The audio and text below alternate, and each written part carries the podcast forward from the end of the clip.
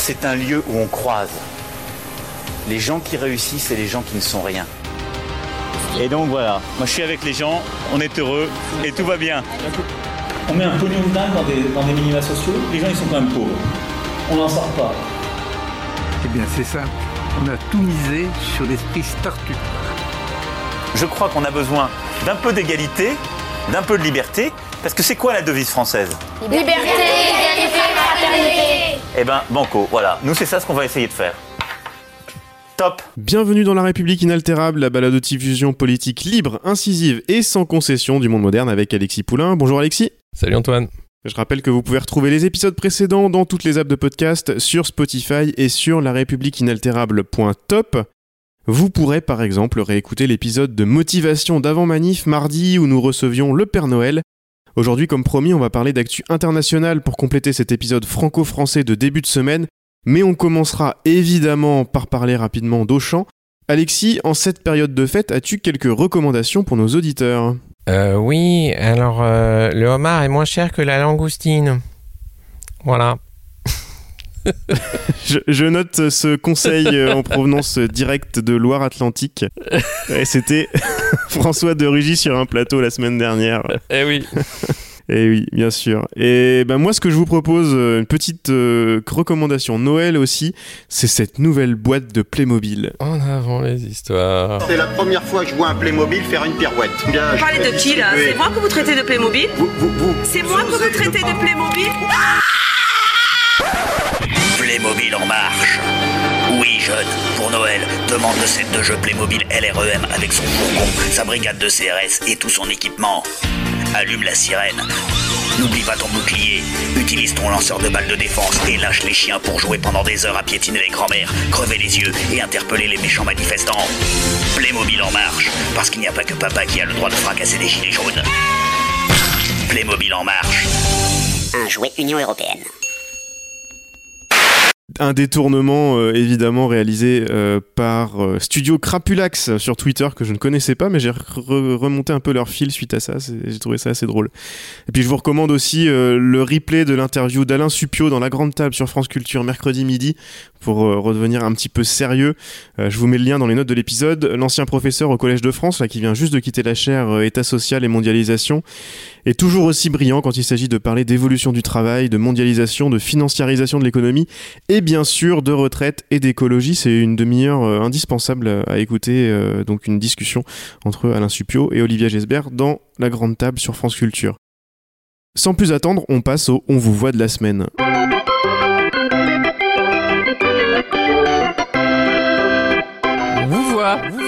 Vous voit, vous voit, vous voit. On vous voit.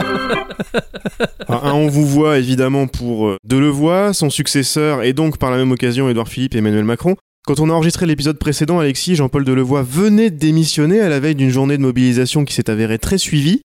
On a appris depuis que les 140 000 euros qu'il avait dit avoir remboursés, bah en fait non. Ben non. Alors il a pas dit cette fois que c'était la faute de sa femme, hein, c'est un progrès déjà. Donc si on résume, jusqu'à sa démission, il était de bonne foi et un bon soldat qu'il fallait défendre face à la presse haineuse et aux syndicats extrémistes. Maintenant, toute la Macronie explique que c'est le pire des salauds et qu'il a trompé Matignon et l'Elysée. Euh, il a donc un successeur, euh, est-ce que tu peux nous le présenter rapidement? Bah ouais, bah Laurent euh, il est assez génial. Hein. Euh, euh, il a été DRH euh, régional du groupe Auchan. Il a laissé euh, ben, un souvenir indélébile puisqu'il avait viré une caissière hein, qui avait fait don d'un petit croissant pour 80 centimes donc d'erreur de caisse. Il l'a accusé de vol parce qu'elle était un peu déléguée CFDT aussi, il faut dire, et qu'il aimait pas trop les syndicats, on a l'impression, ce monsieur. Et euh, elle a été quand même euh, réintégrée après, euh, après cet épisode bien, bien lamentable.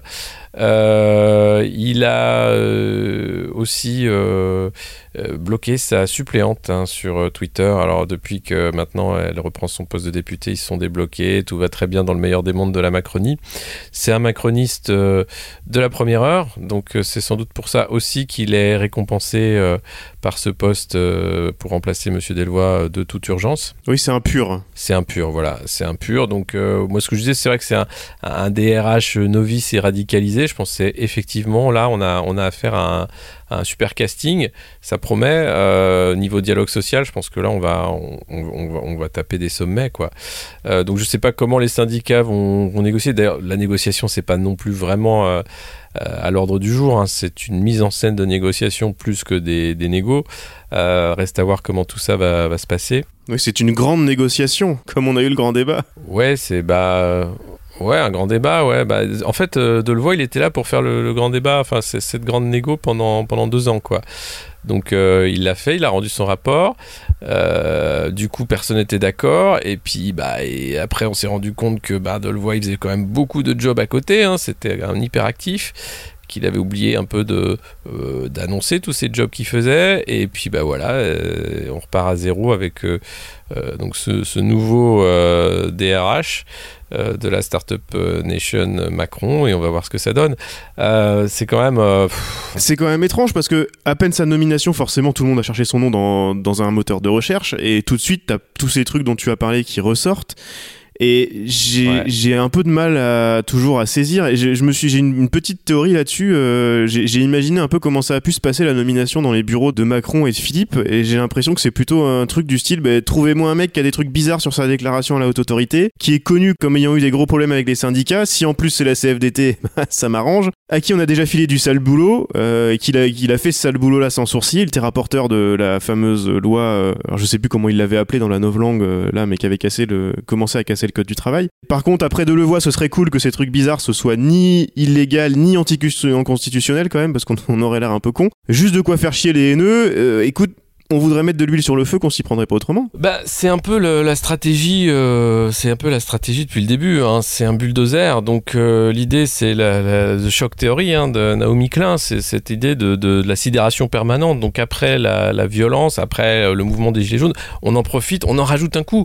Comme ça, les gens n'ont pas le temps de, sortir la tête de l'eau.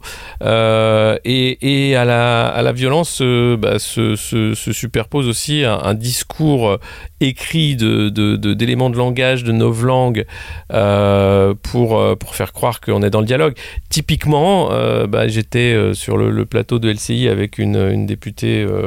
De région parisienne. Euh, alors tout tournait autour de, l'âge pivot, hein, en disant non mais l'âge pivot, l'âge pivot, l'âge pivot. L'âge pivot, c'est un truc qui est sorti du chapeau la semaine dernière en fait pour euh, euh, donner un os à ronger, pour mettre en scène Laurent Berger, la CFDT comme grand négociateur. Évidemment qu'ils vont le retirer puisque c'est pas dans le programme d'Emmanuel Macron. Emmanuel Macron a dit qu'il fallait surtout pas toucher à l'âge de départ en retraite, donc c'est n'importe quoi. Et donc on le sort là pour qu'il y ait une semaine de- mais vraiment c'est le théâtre de Guignol hein, pour dire Guignol, Guignol, retire l'âge pivot. Alors hop sur les plateaux, on s'inquiète, vont-ils retirer l'âge pivot? Évidemment. Enfin je vais pas faire mon Christophe Barbier, mais évidemment que oui, puisque l'idée c'est de faire passer toute la merde qu'il y a derrière. Excusez-moi du, terme, mais toute cette euh, réforme des retraites euh, par, le régime à point, en faisant croire que c'est une grande avancée sociale, euh, alors que bah, ils peuvent pas le vendre en fait, parce que cette réforme, bah, c'est très simple, hein, c'est travailler plus pour gagner moins. C'est un système où vous allez forcément perdre, quel que soit votre statut, à la retraite. Et ça, bah, ils peuvent pas le vendre comme ça. C'est quand même assez euh, assez triste quoi de de voir qu'on en arrive là. J'ai quand même un argument pour la réforme des retraites. Et excuse-moi, Alexis, et pour cet âge pivot. Bah Euh, parce que ça m'arrive de regarder 28 minutes sur Arte, même quand tu n'y es pas, j'avoue, Ouais. de temps en temps. Et il y avait un débat là-dessus avec quelqu'un de la CFDT, notamment euh, là en, en début Ouais. de semaine, euh, peut-être mardi soir, sur l'âge pivot. Et il y avait Olivier Babot de l'Institut Sapiens, euh, grand institut d'études politiques et économiques, ouais. euh, qui a commencé en expliquant que c'était une très bonne chose. De, de- de toute façon, il fallait inciter les gens à travailler plus longtemps parce que quand on était euh, en retraite trop tôt, euh, eh ben il y avait des problèmes psychologiques, des problèmes physiques et tout. Donc c'est bon pour la santé, travailler plus longtemps. Voilà, c'est un bon argument quand même. Ah bah ouais. Bah ouais. Oui, non mais c'est c'est vraiment bien. Euh, C'est génial. Euh, bah, D'ailleurs, pour rester en bonne santé, il faut travailler jusqu'à la mort. Parce que quand on s'arrête trop tôt, c'est vrai qu'on a tendance à, mourir trop, tôt. Euh, alors que si on s'arrête pas, bah, en fait, on voit pas euh, le moment où ça nous tombe dessus. C'est super bien fait, quoi. C'est génial. L'Institut Sapiens, c'est génial. hein. C'est quand même ce truc de Laurent Alexandre et ses amis qui te vendent de, l'intelligence, hein, comme ça, comme du boudin, hein, c'est au maître, et, qui derrière sont en fait vaguement des libéraux, parce que c'est des libéraux euh, qui s'arrangent aussi avec la réalité alternative, euh, euh, et, qui sont prêts à défendre évidemment toute, toute, toute cette réforme injuste des retraites que eh oui, et eh bah écoute, et je vais t'en donner une autre parce que j'ai été, j'adore 28 minutes, hein, c'est pour ça aussi que j'en parle un peu. C'est encore le dernier endroit où il y a des débats de, de qualité. Ouais. Et il y avait un deuxième débat économique cette semaine. Le lendemain, euh, c'était sur euh, la, un peu la bulle boursière et la bourse va mieux, mais en même temps tout le monde est dans la rue partout dans le monde. Qu'est-ce que c'est ce problème? Et il y avait encore quelqu'un de l'Institut Sapiens, et là qui nous a expliqué que le problème de toute façon euh, de la France, tu sais, c'est qu'on prend pas assez de risques, etc. Qu'il faudrait que tout le monde soit actionnaire et, et compagnie. Et, euh, et, notamment, euh, donc c'était Erwan Tison cette fois-ci, je sais pas, directeur des études de l'Institut Sapiens, quelque chose comme ouais, ça. Bah, ils ont, ils ont, euh, qui expliquait que justement, pour que les Français se mettent à prendre des risques, euh, ce serait bien que tout le monde soit un peu actionnaire. Et, et, du coup, le mieux pour ça, ce serait peut-être de mettre un petit peu de capitalisation dans les retraites. Ben, oh, de toute façon, c'est le plan. Euh, c'est pas pour rien que qu'on a élu euh, un banquier d'affaires euh, au poste de président de la République. Hein.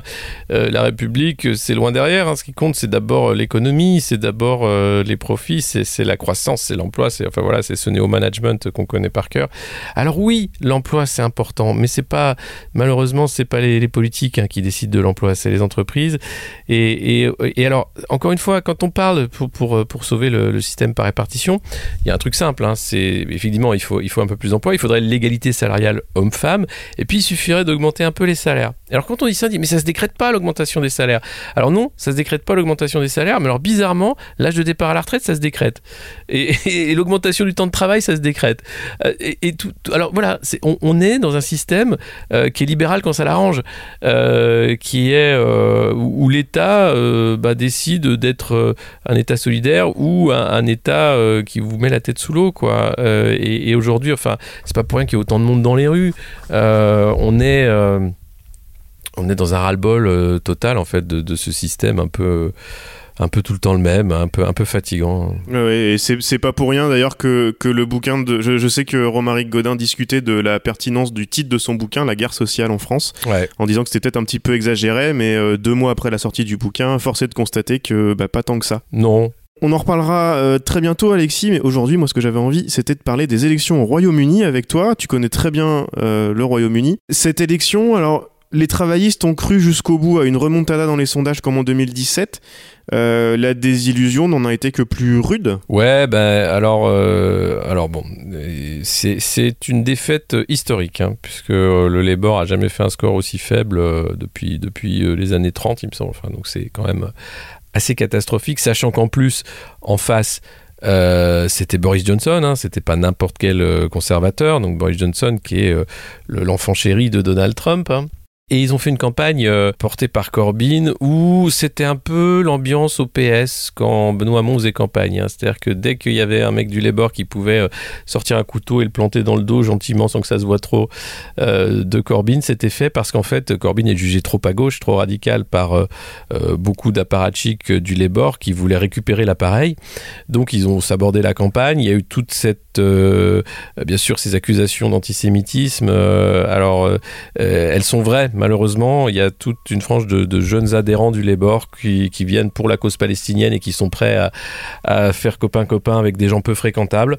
Et, il y a effectivement eu beaucoup de, enfin trop de dérives antisémites, mais historiquement, le Labour, c'est certainement pas un parti antisémite. Corbyn ne peut pas être taxé non plus euh, d'antisémite. Alors, il peut être taxé effectivement d'attentiste, d'avoir pas fait assez, mais euh, c'est un faux procès et, c'est David Graber qui en parlait le mieux en fait. Hein ce chercheur américain qui, vit à Londres maintenant, qui avait été euh, un des pionniers d'Occupy Wall Street, qui dit moi en tant que juif euh, habitant euh, en Grande-Bretagne, ce débat, cette instrumentalisation de l'antisémitisme fait énormément peur parce que ça remet un climat de haine, de peur, de suspicion dans le pays qui n'a pas lieu d'être.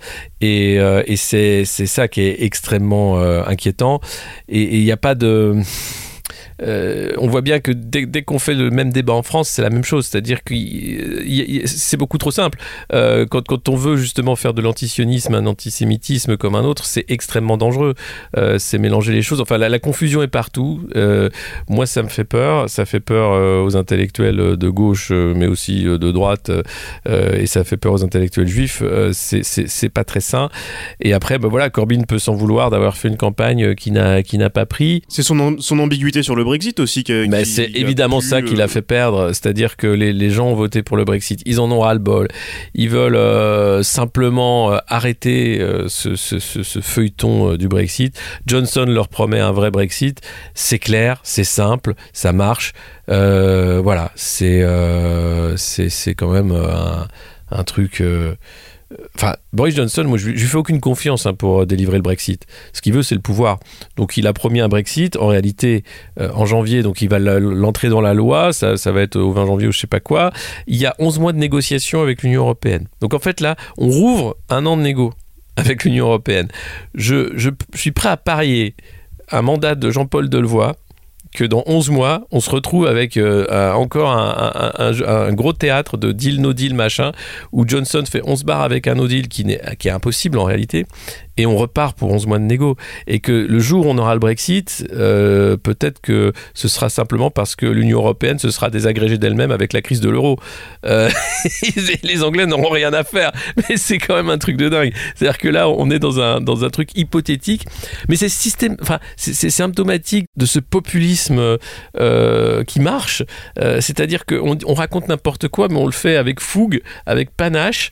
Les gens aiment Boris Johnson parce que c'est un clown, parce que ouais, il raconte n'importe quoi, mais, mais c'est comme Trump, on aime ces gens qui, nous racontent n'importe quoi avec ce panache, et ça marche. Et, derrière, il y, a aussi toute une, frange de, de l'électorat euh, euh, anglais populaire euh, qui a quitté le Labour et, qui, finalement se retrouve à voter Tory parce qu'il y a le Brexit, parce qu'il parle à cette, à cette euh, classe déclassée exactement ce qu'a fait Trump.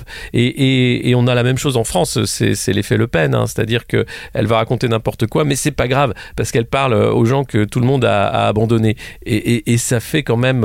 Euh, bah, il y, y, a un sens de l'histoire hein, en ce moment. On vit ce moment populiste des démocraties européennes enfin, et internationales. Donc il faut, il faut, faut en être conscient.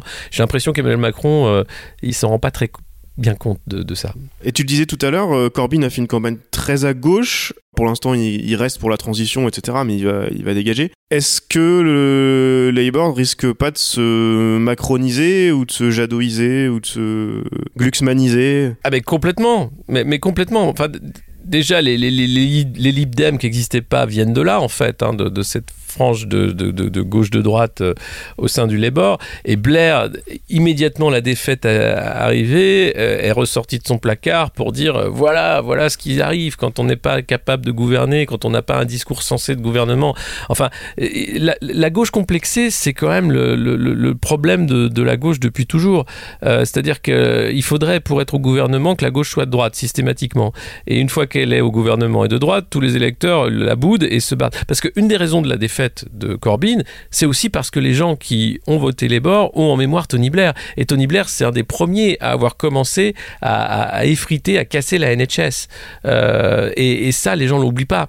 Les, premiers hôpitaux qui en ont souffert, c'était sous Blair, c'était lui qui avait commencé à mettre cette, politique néolibérale qui continue aujourd'hui. Et lui, maintenant, s'enorgueillit de dire, regardez, quand on fait campagne à gauche, on perd. On perd parce qu'aussi, euh, euh, cette gauche s'est perdue en route dans, le gouvernement, dans, cette façon d'être systématiquement systématiquement. Ce qui est étonnant, c'est qu'on a une droite décomplexée systématiquement et fière de l'être, et ça marche très bien, et que la gauche décomplexée, bah, ça passe pas. C'est trop radical, c'est un discours qu'on peut pas entendre. Et pourtant, et pourtant, que de bon sens euh, dans la campagne de Corbyn, c'était sauver le bien commun, sauver la NHS, faire en sorte que les chaînes de solidarité existent, lutter contre les inégalités, c'est la chose à faire la plus importante en ce début de 21e siècle. Eh bien non, les gens euh, trouvent que c'est trop radical, les gens, les, éditor, les idiocrates, le, système politico-médiatique, dirons-nous, euh, mais il y a, un truc de dingue hein, qui est en train de se passer, c'est c'est cette disparition, euh, mais, ça va égal, également dans, le débat sur l'antisémitisme. Euh, où sont les grandes voix juives de gauche? Dans le, débat en France aujourd'hui Voilà. Et, et, et ben elles sont difficiles à trouver. Il y en a quelques-unes, et heureusement, mais elles, sont rares. Et, c'est bien ça le problème. C'est-à-dire que tout, toute la parole de gauche s'est rarifiée. Elle est complexée par essence. Et aujourd'hui, on nous vend comme figure de la gauche Ségolène Royal qu'on est en train de remettre en scène à coup d'interviews débiles. Euh, L'ambassadrice des pôles, elle est disqualifiée de toute façon. Personne veut revoir sa gueule en 2022, même si elle y pense très fort. C'est quand même du délire. Et heureusement, François, François Hollande revient. Ou François Hollande. Enfin voilà, c'est voilà, c'est exactement comme Blair. C'est-à-dire ces revenants permanents, ces gens qui ont enterré une certaine idée de la gauche et qui reviennent en permanence pour dire ah mais attendez, vous savez, il faut une alternative à gauche. Mais c'est pas toi, c'est pas vous, c'est fini quoi. Maintenant, on va passer à autre chose. Et, on a un combat. Euh, intellectuel à faire, euh, combat culturel, pour remettre euh, aussi euh, de manière euh, très crédible un discours de gauche décomplexé. Bordel, voilà, c'est important.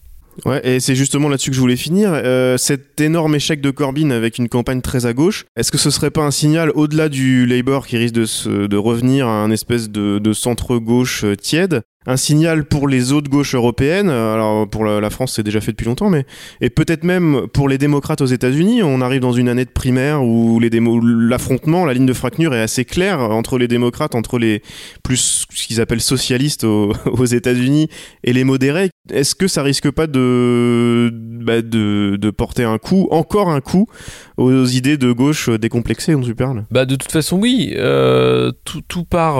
Enfin, il y a rien de nouveau sous le soleil. Hein, c'est juste de dire effectivement, regardez, attention, attention, la stratégie euh, euh, de la gauche. Mais, aux États-Unis, c'est pareil. Euh, Obama ressort de, sa cachette pour euh, flinguer euh, Sanders et Warren. Euh, on met en scène Bloomberg comme un mec de gauche. Enfin, faut arrêter les délires, quoi. Et, tout ça pour sauver le lobby militaro-industriel, parce qu'il faut vendre des armes et que quand on est humaniste et pacifiste, oh, on n'est pas fait pour gouverner. Hein. C'est clair. C'est pas des bonnes idées, ça, hein, pour gouverner. Non, non, non, non. Ce qu'on veut, c'est des mecs qui font la guerre, la guerre et la guerre sociale et la guerre aux frontières.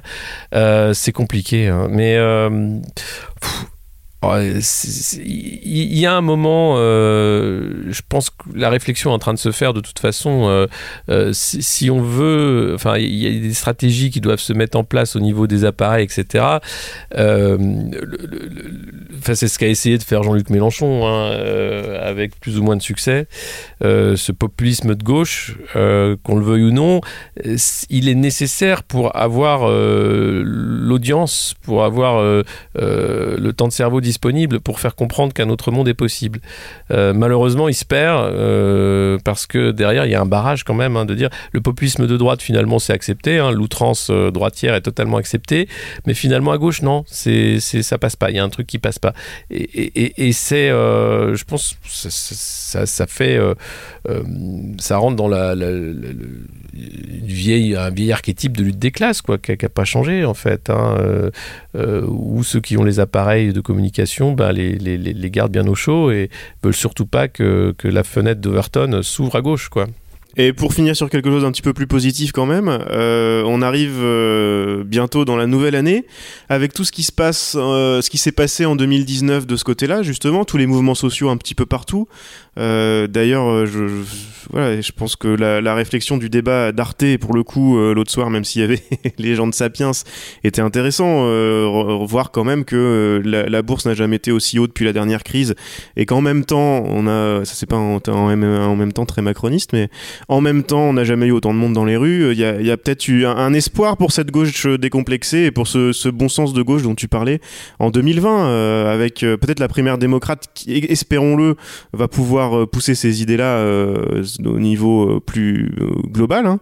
Et puis, et puis tous ces mouvements sociaux. Est-ce qu'il y a de l'espoir quand même là? Ah oui, il y a, il y a toujours euh, de, de l'espoir dans la lutte. Il reste à voir comment, comment elle va être euh, flinguée euh, d'une façon ou d'une autre euh, par les lobbies d'argent. Euh, Bloomberg est en train de s'acheter sa campagne. Euh, enfin, et puis Trump, malgré l'impeachment, enfin, c'est une péripétie administrative. Hein, il va rien lui arriver. Hein, le Sénat va s'occuper un peu, mais Trump va sortir d'ailleurs grandi de cette affaire en disant regardez, ils ont voulu me faire tomber, ils n'ont pas fait tomber. Il est quasiment assuré de gagner. Euh, je peux me tromper, mais ça me paraît compliqué de battre Trump euh, l'an prochain. Top